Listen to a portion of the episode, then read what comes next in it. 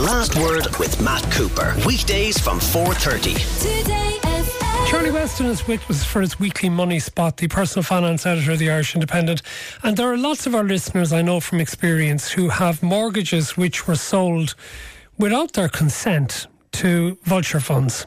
Uh, and, and now it turns out that when they have disputes with their new owners of their mortgages, they can't complain to the ombudsman.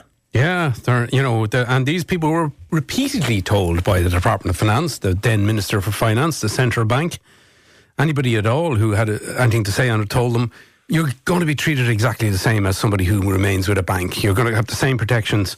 Now, this situation exposes the fact that they're not being treated equally.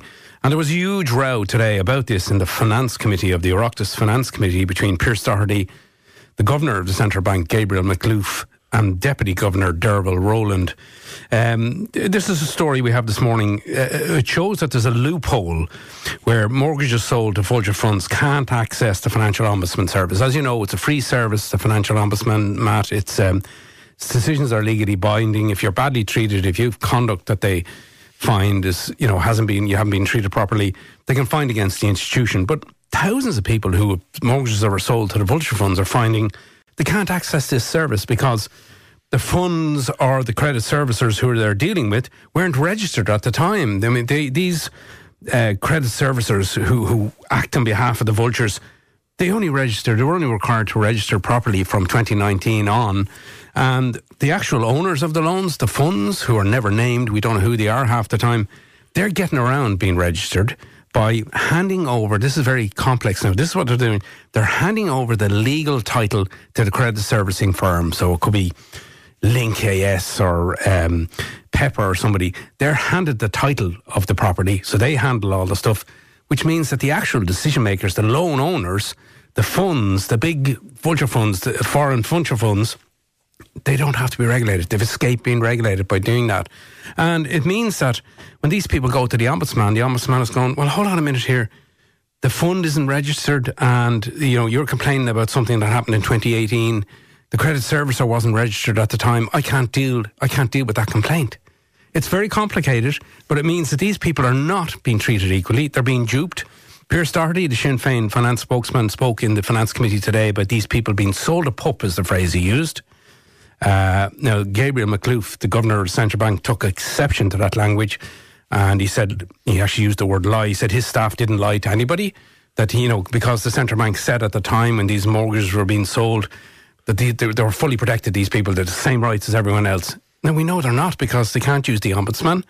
Also, they can't fix, as we've discussed before, they can't have a fixed rate mortgage. So it's a very, very difficult situation. So this is going to have to be sorted out. And I asked the Department of Finance about this Ironically, the the Oireachtas is, is, is debating an, an amendment to the to the Financial Services Ombudsman legislation at the moment, but they're not dealing with this. And I asked them, are they going to fix this, the Department of Finance, and they they just didn't answer that. Really, you know, they came back with a different answer, um, saying there is a problem if you, if if your entity that's handling your mortgage or the fund that owns your your mortgage wasn't registered at the time, you can't complain to the ombudsman if there's a problem. Meanwhile, Pepper, who you've already mentioned, some of the Pepper customers are facing enormous interest rate hikes after an alleged error in the calculation of their mortgage repayments. What's happened in this? This is an absolute scandal, Matt. Last Friday, this broke that. Um, Pepper had been writing to people on trackers and on variables. Now we're talking about buy to lets as well as residential mortgages.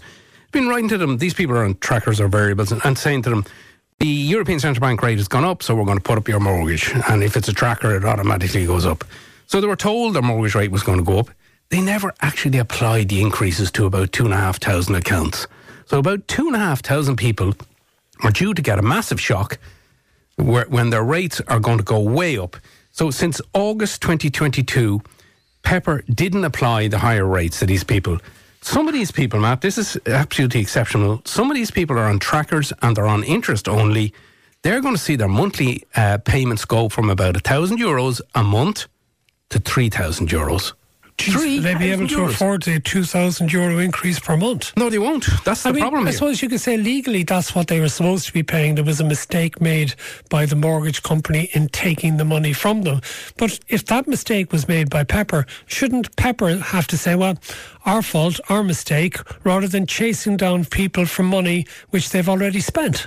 Exactly. You know, I mean, I mean, the only concession being made here by Pepper is that they're not going back to take the money that they should have been taken up to now. But from now on, from the next couple of weeks, they will be wanting the, the higher amounts of money. And look at this mistake by Pepper. I don't think this is good enough. You know, this is their job. You had one job, lads. You calculate the interest on, on mortgages. You apply those interests, that interest rate, and you got that wrong. I mean, this is your basic core competency you should be about here. So I, I, it's very weak response as well from the central bank saying, look, we expect people to be, you know, mortgage holders to be treated properly. There weren't. The only silver lining in this is, Matt, you know, and it, it won't be terribly easy. There's a concession being made by Pepper here that you know, if these people are in financial trouble, it'll offer them a fixed rate. After telling us for years that it didn't offer fixed rates, it will offer them 3% for two years, but they will have to fill out a standard financial statement. So go through that whole process of proving that they can't afford the higher mortgage payments. Um, not everyone will get that, but at least there's something there. But look at there's about 130,000 mortgages handled by Pepper. They shouldn't be messing up like this. This is just not good enough. And then a final one. There, I think people thought it was a little bit of a laugh when they heard about it last week or earlier this week about tumble dryer clothes going in fire and was combusting spontaneously hours after they'd been taken out of the tumble dryer or when they were still in the tumble dryer but it had finished its work.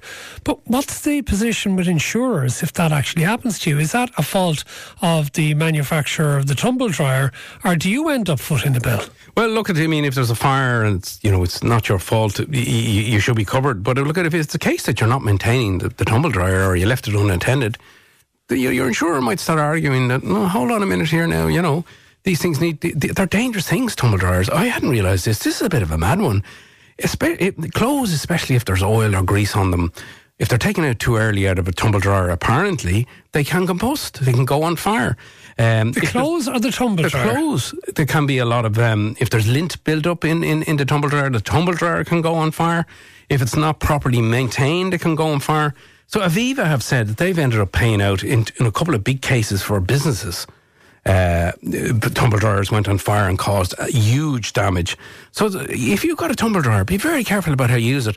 A lot of people as well to save money are taking the clothes out before they're fully kind of um, Fully dried. fully dried or fully cooled down rather really you know it's important to let them cool down and they can be very very hot and if there's grease or chemicals or oil they oxidize apparently and go- go on fire it sounds mad mad but look at the, if you look at um, what, what what what Aviva put out they went through the, the science of this and it's very complicated but it can happen apparently so look at just be extra careful about a tumble dryer And take your lint out. Take Thank you, out. Charlie Weston, personal finance editor of the Irish Independent. The Last Word with Matt Cooper. Weekdays from 4.30. Today